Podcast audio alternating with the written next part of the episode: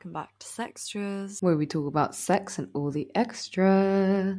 I'm Honey. And I'm Maria. And welcome to our episode. Today, we're joined by the wonderful Kaamna Bhojwani, who is a spiritual psychologist and she's an expert in sexual shame. And that's exactly what we're going to talk to her about. We're going to talk all about overcoming sexual shame and what sexual shame actually is, how it manifests in our lives, and then we're going to talk about like a few different kind of ways to recognizing it and then working through it. And yeah, thank you so much to Kaamna for joining us. She was super helpful, and I hope you guys learn a lot from the episode. Yeah, let's get into it with Kaamna. Thank you so much for joining us, Kaamna. It's so nice to have you on the podcast and to meet you properly. Thank you for having me. I'm excited to be here from the other side of the world. Yeah, it's super early for you. so we really appreciate you taking the time. And we're really excited to jump into all things sexual shame. As we were saying earlier, we kind of talked a little bit about how you can raise your kids in like a shameless way, but we really want to talk about how you can overcome sexual shame as an adult and you are the resident expert in that. So yeah we're really honored to have you here speaking to us. Thank you. You know i was just going to say that i'm always I'm, I'm hesitant to call myself the expert because it's so massive that i think this is literally going to be lifelong work. But i have yes i have spent the last few few years honing in on on sexual shame. So i'm very happy to share what i've learned so far. Can we ask like what what inspired you to specialize in sexual shame like what particularly about that interested you Sure. So I've always been really interested in sexuality. And as we talked earlier, I grew up in India. I've lived in the UK. I've lived in the US. I've lived in Australia. And I, I noticed that the, the, conversation around sexuality was always very confused and always very complicated and very convoluted. And I tried to figure out why. So I was doing my own research um, about five or six years ago, and then a few a couple of years ago, I came across a program in spiritual psychology at Columbia University in New York. And I applied and I got in because I always had this intuitive sense that sexuality and spirituality are very closely intertwined, and there are models for this in you know in ancient uh, in ancient philosophies, particularly coming out of India. So I went in there and it was COVID and, you know, the, the shit was hitting the fan all over the place. But I said, look, you don't have a track in sexuality, but I'd like to study sexuality. And they were like, all right, do what you want. Um, and, and very quickly, three or four months into my just sort of researching sexuality and, and, and looking at studies around sexual expression, sexual self image, the concept of shame popped up over and over and over again. And the most interesting things that I found very quickly was one, we think it's directed towards women, and it is. Women really get the short end of the stick when we talk about sexuality, but men experience a great deal of sexual shame as well. So that was a big learning for me. And then as I started looking cross culturally, because that was something I'd seen intuitively in my own experience, it really is true that whether you were raised in the UK or you were raised in, in parts of Africa or you were raised in parts of Asia, none of us are really immune to this this feeling of sexual shame. So that's why I sort of decided to hone in on it. it became very very powerful. And and then when you talk about sexual shame, can we kind of clarify for our listeners like what that actually means? Like what what is sexual shame? So in the sort of in the academic definition and the way I work with it, sexual shame is any negative feeling that is associated with your sexuality. And sexuality, remember, is very little to do with how you have sex. I mean, that's a part of it, but I would say that's probably only 10% of it. We're talking about how you feel about your body. We're talking about pleasure. We're talking about gender identity. We're talking about sexual orientation. All of those things are bucketed into sexuality. So, any sort of negative assessment or um, discomfort that is brought in from the outside around sexual shame, uh, uh, around any of those things could, is sexual shame. And as you know, Brené Brown is sort of the, the the the, resident expert on on shame, and she draws a distinction, and the and the research also draws the same distinction. There's a difference between shame and guilt, which is important to understand. Guilt is around doing something bad, right? but shame is about being bad. So it inherently sits and strikes at your self worth and at your um, how you value yourself. So it's very, very potent, and it can really cripple you if you don't deal with it in your teen years and your young adulthood, going going all the way into midlife. Yeah, I think that's a really important distinction to make between shame and guilt. And I also really like what you said about sexuality not just being about sex because we talk about that all the time. Like I think mm. people can get a little bit kind of defensive when it comes to talking about sex and they'll be mm-hmm. like well oh i don't really care about my sex life but it's not just about that it's about as you said like everything to do with how you kind of move through the world and like who you think you are as a person absolutely and if you know without taking us into two lofty spheres but you know i would also argue that sexual energy is one of the most powerful ways to connect with your with your with spirituality with the with your divine with mm. the cosmos um, and that again is something that i study and I, I, I use very much as a tool we'll talk about this later in terms of alleviating sexual shame mm.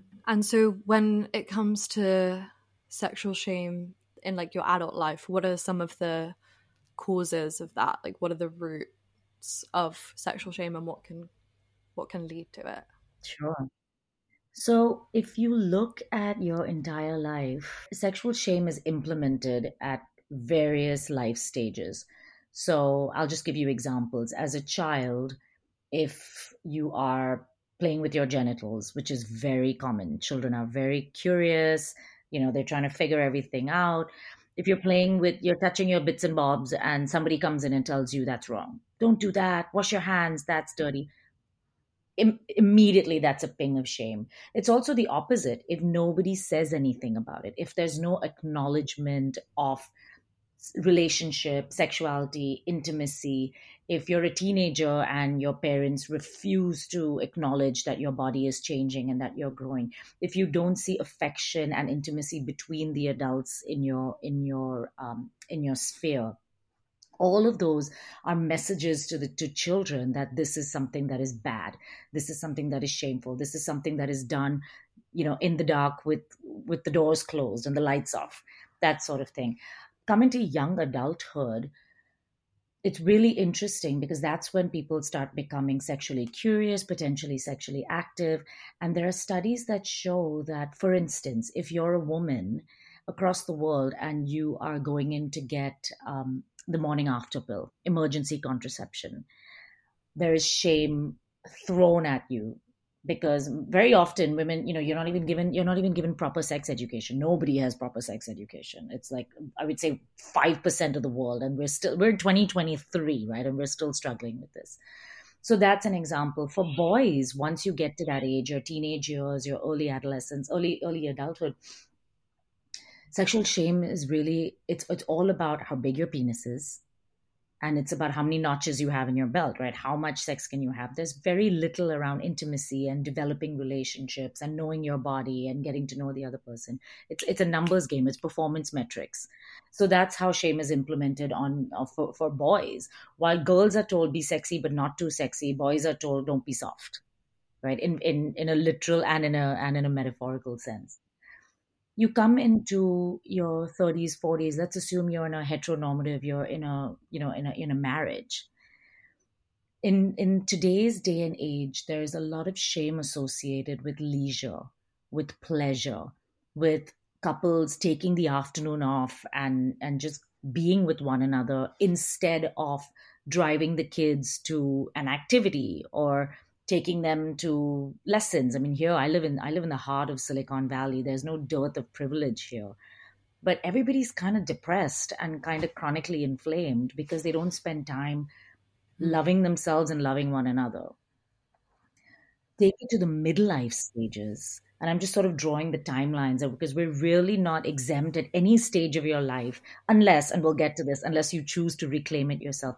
Take it to midlife women are told after a certain age they're not allowed to be sexy they're not allowed to have sexual desire or sexual freedom or sexual expression and it's a real it's a real problem because we're living let's say you hit menopause in your in your 50s we're living to be 90 So somebody keeps telling us that we're not attractive after a certain age and we're not entitled to sexual energy and sexual pleasure and sexual desire. That's kind of fucked up. Hmm. Yeah, that's like half of your life. And if you if you really think about it, you know, when you're 10, 25, you're still figuring this shit out anyway. Are you trying to tell me that I've only got 20 years of like sexual health? Fuck that shit. I'm not buying into it. no. yeah, fuck that. And I feel like so many like people, women or people at that at that age, even themselves, like get to the point of like because they just hear it so much that they're like, yeah, well, what's the point? Like, you know what I mean? It's like, what's at this age or whatever? When, as we were saying, it's literally half of your life. It's like, there's so long left. Come on. It's very, it's very problematic because the messaging from the outside is uh, is all of those things. It's part of the reason that you know one of my most popular videos is sexless marriages and I think part of the reason is because by the time people get to four or five years of marriage, you know, you have young kids, it's it's hard. It's really fucking hard. I have a 12 year old and a 14 year old, and I remember those days. But if we've already got messaging that tells us intimacy dies after, you know, two or three years, you can't really be sexy and, and have a fulfilling sex life over long term, then by the time you hit your 50s, you know, your reproductive years are over and you're not going to get it anyway of course we're just going to be like you know what why bother i may as well invest in my career i may as well invest in saving the planet and all those things are very worthwhile causes but they shouldn't be at the cost of your own intimacy and your sexual self-expression Mm. Hmm. Yeah, I think that's really interesting because there's obviously like really clear ways that sexual shame shows up. And maybe we can kind of talk a little bit about what those are in a second. But there's also Sure. Things that go under the radar. And maybe, as you say, you're like really invested in all of this external stuff, but you're not honoring your own pleasure and honoring your own relationship with yourself. And I think that's something that so many people feel.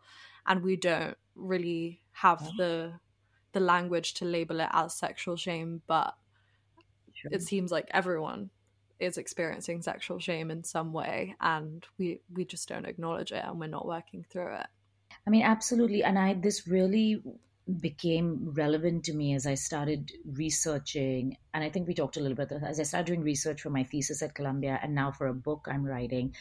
And I would put out calls for interviews. And of course, first you start with your network.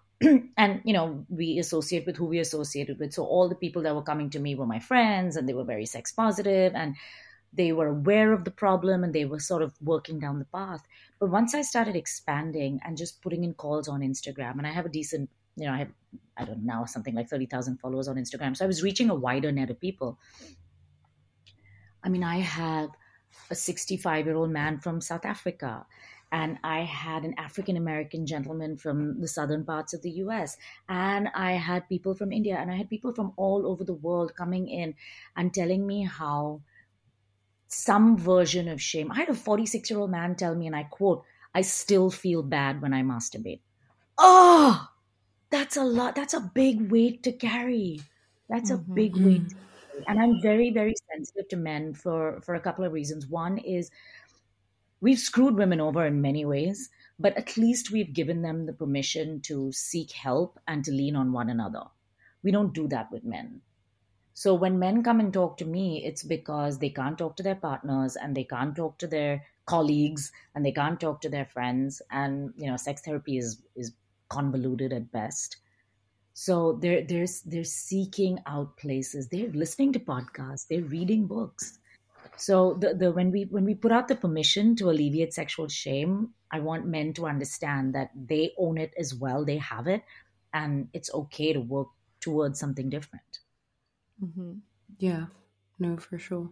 You, you mentioned a little bit how it sexual shame also definitely affects and shows up on men, but can we talk about maybe some more specific ways that it does, and just generally to like women as well, how it shows up? So the, the so the research shows that for women specifically, sexual shame shows up first of all in body issues, right? Which oh my god, how familiar are we with that? Right? No, I'm, I'm never thin enough. I'm never this enough. I'm never that enough. My legs are too short. My boobs are too small. All of that, right? So body image. It translates very quickly into depression, into anxiety, uh, self confidence, self esteem issues. And then it goes into more dangerous stuff because if you are ashamed of yourself and you're ashamed of yourself, your sexual image, you're less likely to worry about your own pleasure which is a shame, but you're also more likely to engage in risk taking behavior.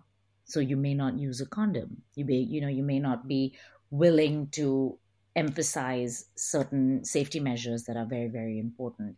So there's a whole gamut of things that really is is problematic. And in your older years, you know, you might the, you might feel like the lack of the compromise that you made around intimacy and and sexual self expression. And I use the word self expression because I truly believe that sexuality is an inside job. You can fake it. You can fuck like a porn star if you want to, but if you're not feeling it on the inside, then you're really missing out on that energetic sort of feedback loop.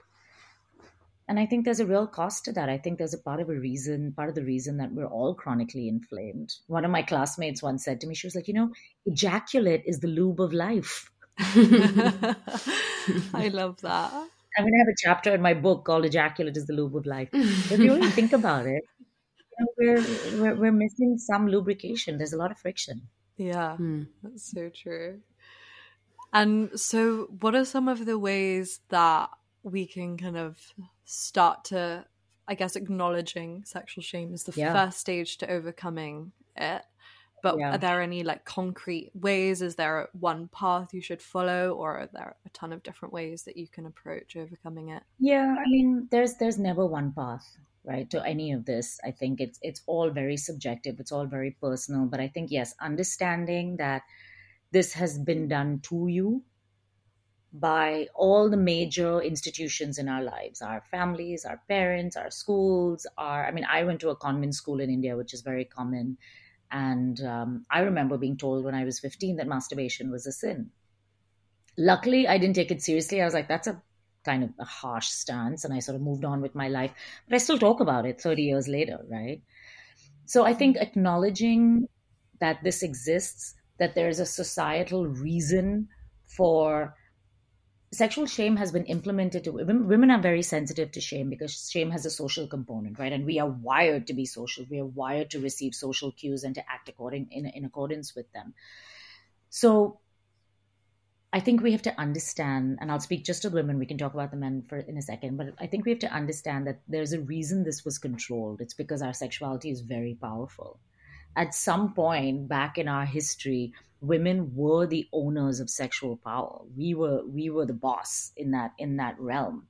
So i think we need to acknowledge that and that's where my work around spirituality starts becoming really important. So in terms of concrete action i think you need to know that this has been done to you and raise some awareness. I think it's worthwhile sitting down and identifying those moments like for me you know masturbation is a sin whatever right? Those moments when that ping came to you that ping of sexual shame and then sort of working through it. And i always say this if you're an adult and if you can pay rent and if you can drive and you can vote you have the power and the responsibility to change these scripts what we call sexual scripts right? These are the stories that we have been told but now we are grown-ups. So we get to keep the ones that we believe in and that we want to believe in, and we must discard the rest, right? So whether it was your mother who said, darling, close your legs because you look like a whore, or it was your father who said whatever, or it was your pastor, it was a teacher, whoever it was, identify it. I would say, if possible, forgive them. You know, come come at it with a little bit of compassion and a little bit of empathy, they're all products of society. Let it go. And then we live in an age where we have so much information. It is your responsibility to rewrite those scripts in a way that is fitting of your value system, of your belief system, of who you are as a person, how you want to express yourself to yourself, how you want to express yourself in the world. So you don't get off without doing any work. You don't get off just blaming mom and dad or blaming somebody else and being like, you know, they made me feel shit about myself. So that's what I'm sitting with. You can, but then welcome to stagnation and welcome to making some pretty poor choices in your life around your sexual sexuality and your sexual identity. But if you do the work around the awareness and you do the work around acknowledging where these messages came from and then choosing the ones that are relevant to you in your adulthood, I think there's a, and it's ongoing work. It's, you're never done some of these you know some of this trauma is very deep rooted so it'll always it'll always come out. I've always been accused of being too sexual. From the time i was 12 and 13 and i didn't even know you know i didn't even i didn't even know like you said i didn't have the language for it. So if i'm out sometimes that you know that's a ping in my head. So i have to keep sort of working through it and be like no no this is a choice and this is who i am and this is my divinity. Mm do you ever notice that people kind of feel resistant to overcoming their sexual shame? Like, because I'm imagining that a lot of these, as you're saying, these sexual scripts can be really, really embedded in who we are as a person and like our deep sure. belief system of who we are. And what are some of like the things that come up in resistance? Like, do people feel attached to those beliefs in any way? And do you have any kind of like advice for sure. how to do the work simultaneously to like keeping certain beliefs? Yeah i mean eh, these are these are big transformations and they're scary and they require courage mm-hmm. right? Courage is sort of the the gateway energetically. Courage is, is the gateway to sort of raising your vibrations around. And i think a lot of people shy away from it I, I, think that's part of the problem. A lot of people are like, you know what, I'm happy sitting with the status quo. I'm happy blaming my childhood. I'm happy blaming the church in which I felt shitty because the pastor said, you know, or what, whatever, whatever it is. I think there's a real risk to not opening up if you don't acknowledge and you don't have. I, I mean, in my work, I come across very few people who feel like, you know what, I'm really happy with my sexuality I'm really happy with the way I feel about myself. I'm really happy with the way I express myself, with my boundaries as well as my what I'm able to give. Um, and those people have done the work. So I would say baby steps. It's very scary, and sometimes, let's take a very common example of somebody who's coming out, right? Somebody who's coming out is gay. It's it, it's it's a similar metaphor where you have to you have to know who you are you have to want to know yourself better. So you have to really love yourself enough to be like no i want to i want to be all of me. I don't want to hide for somebody else's sake. So it's it's a similar thing. I'll give you an example in my own life. My my mom off has said to me often you know Kaamna having sex with more than one person i think is abnormal not even immoral. And I come from a very progressive family in India, like very like my dad was like, bring the boys home because I know you girls are gonna, you know, you're normal teenagers. That's rare. I've realized mm. how rare that was even in a in a global context. But so when my mom says things to me like having sex with more than one man is immoral, I now think it's hilarious, obviously. But to somebody else, breaking away from that mindset and breaking that relationship or, or, or putting a hand up and saying, you know what, that you do you and let me do everyone. You know, you know what I mean? Um, that takes some courage. I think humor helps. Sex and humor are uh, humor is a very underrated tool when it comes to sexuality because it's sex can be so heavy and sexuality can be so heavy. Humor brings some levity. Um, so and so I think a lot of people use that even when you're in bed. You know, if, if it's awkward sometimes it's icky and there are weird sounds and you know and somebody's farting and there's like slapping and all this kind of stuff so being able to laugh through that helps elevate the comfort level around the conversation.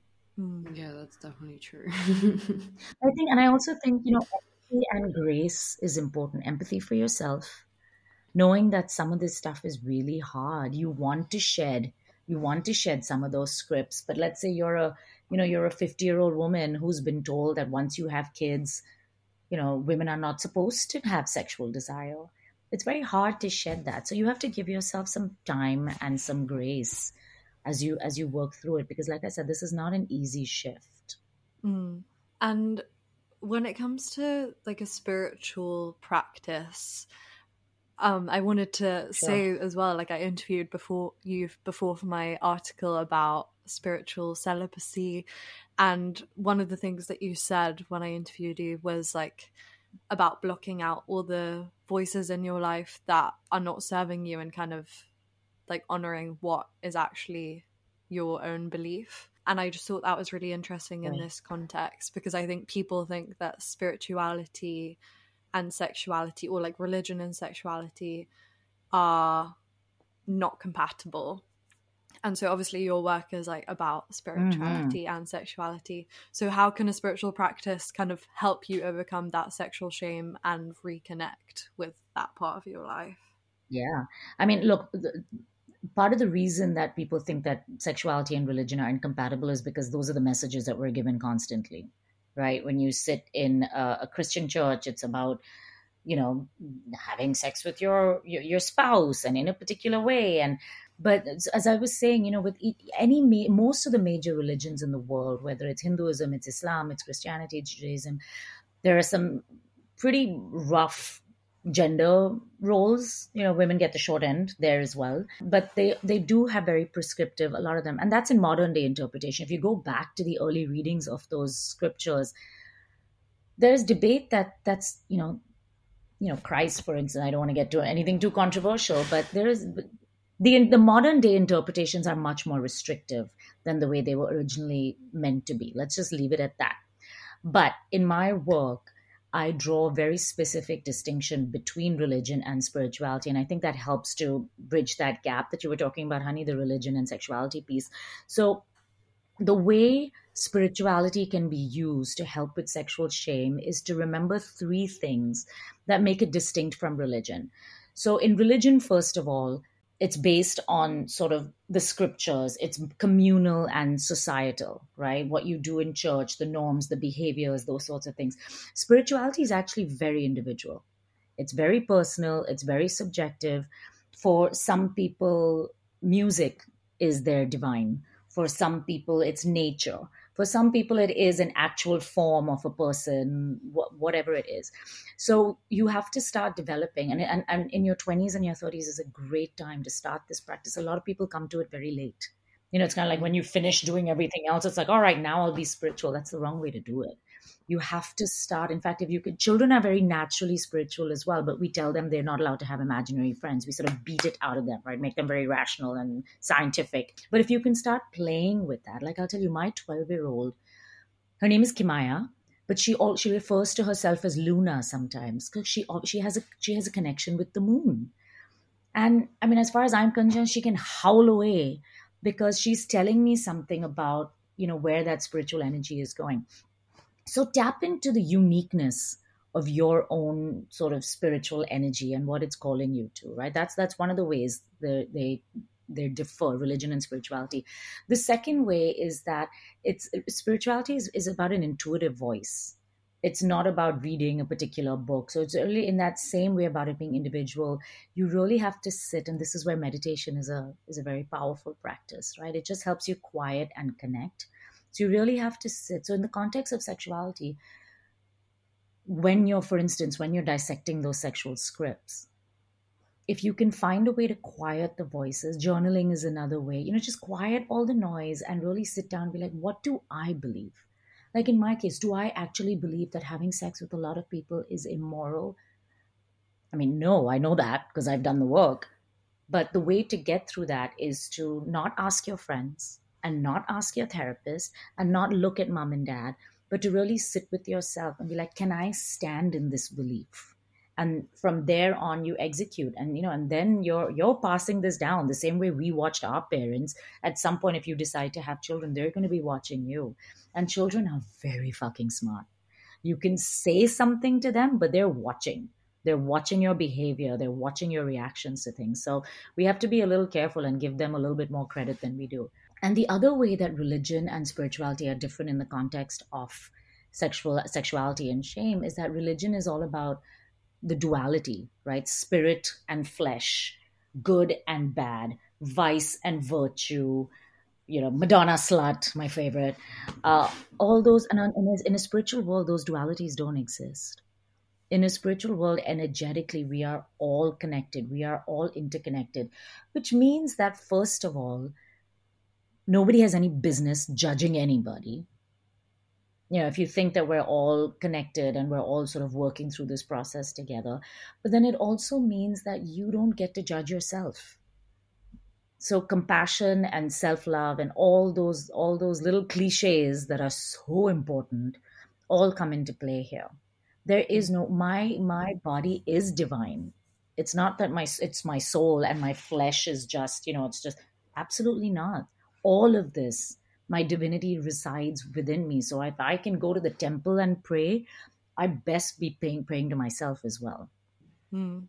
Yeah, it's really interesting what you were saying about like meditation and stuff because I think when we talk about like masturbation, a lot of what comes up is first before you even like have sex with a partner or try to figure out what you like with a partner yeah. sitting kind of like with yourself and just like touching your body sure. and feeling your skin and feeling like in the shower feeling yeah. the water run on you and just like Absolutely. allowing yourself to feel those sensations it's so paralleled to that spiritual practice that you're talking about and that meditation absolutely and i yeah i think like it makes so much well sense. let me just point out that a capitalist society doesn't like when we feel good about ourselves because then it means we're not buying the hundred dollar cream and we're not you know we're not investing externally in other stuff. But yeah if you can manage to stand in front of the mirror and be like oh my god look at this fucking goddess at whatever age and whatever you know if you can manage to do that you are you're well down you're well down the path. And then from there feeling good about yourself then you can feel good with the partner right? I don't in my in my private practice i don't work with couples because you have to as an individual that's why i keep saying sexuality is an inside job. You have to as an individual get to that point before otherwise you're just dependent on on everybody else. Somebody somebody's going to make you feel good about yourself. Somebody's going to make you feel bad about yourself. There's too much variance. I don't that doesn't work for me. I need to be i need to anchor in myself first and then whoever can come and go and stay ideally. Mm-hmm.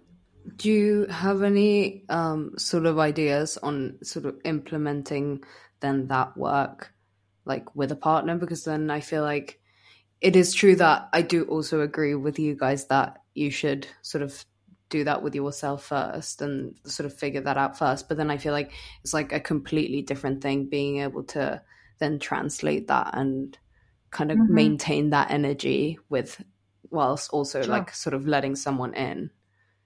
I think that so it depends on where you are in the relationship.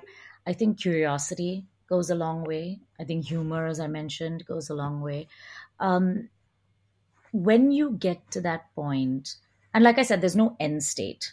It's always just getting a little bit closer back to yourself, right? You're never completely done. I mean, I have work to do. I will continue to do this work until I die and maybe into my next life. Who knows? But the vulnerability and the honesty and the playfulness if you come to a partner and say hey look you know i'm curious about this so i'm interested in this and this is what i discovered about myself that's an invitation. Most of us don't do that. And remember what i said if you're if you're you know if you're straight and you're working with men they have even less permission and even less language.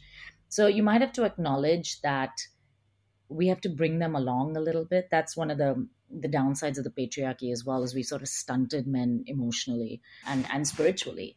So if you if you understand again remember that if women are we're the we're the holders of the sexual power that you may have to be a little bit patient and bring them along. I think that's i think that's the first step honestly and and then being able to communicate what you want and what you don't want. And the the thing about risk is very important. Still in 2023 i will have women talk to me and say i didn't you know i didn't ask him to strap it up he said he was only sleeping with me, but I'm not entirely sure. Sorry, that's not acceptable. That is not acceptable. You have to mm. love yourself enough to be like, I'm not putting myself at risk. I don't care if he doesn't like me. I don't care if he doesn't call me again. It still happens very much. Yeah, definitely. And do you think that people can kind of still do the work of like overcoming sexual shame in a relationship even if the other person isn't on the same page? Or how do you think you should kind of handle that situation? I think it's very hard. And i look i'm figuring this out in my own life as well because on one hand you feel like oh you know my my own spiritual power should be so strong that i can weather anybody I don't think that's necessarily true because energy matches, right? So if you come in, if you if you're with somebody, even even in an, in a, any intimate circle, as friends, as family, with somebody whose energy is is negative or judgmental or shameful, it's kind of hard to rise above that.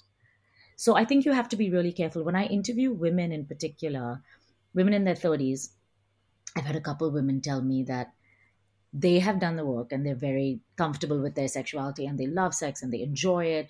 But they have been with men who have been astounded and incapable of really understanding that because they're stuck in another story right? They're stuck in the story of you know light's missionary you know man is the aggressor and he's you know his pleasure comes first. To the point where they, these men will say things like oh my god you're so good at giving head. Like have you done porn I mean, eh, yeah. Or have you been abused? So, again, compassion. Maybe this is a man you want to bring along with you and educate. Really depends on him. Is he willing to learn? Is he interested in growing? I think I think the motivation is is key. If whether it's a man or woman, a you know, non-binary, anyone that is not looking to evolve is not going to evolve right? They're not, unless they're forced into it, but you can't really stick around and wait for life to be handing it to everybody. That's not your job. Your job is to make sure that you, know, you are in sync with yourself and what the universe is bringing to you. So I think it's really tricky.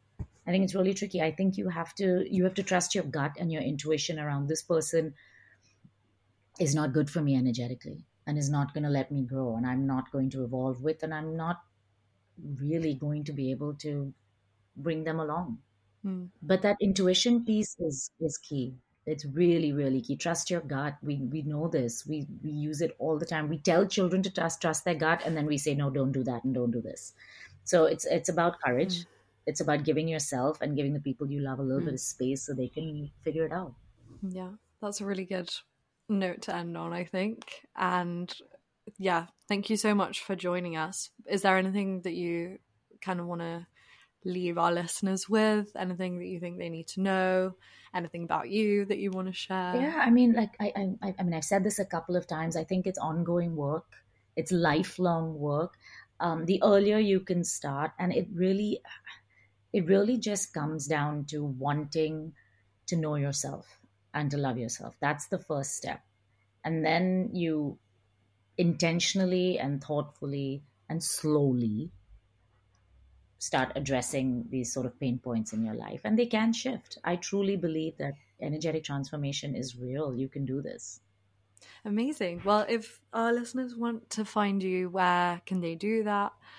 Sure. I'm on instagram at kaamna live k-a-a-m-n-a live.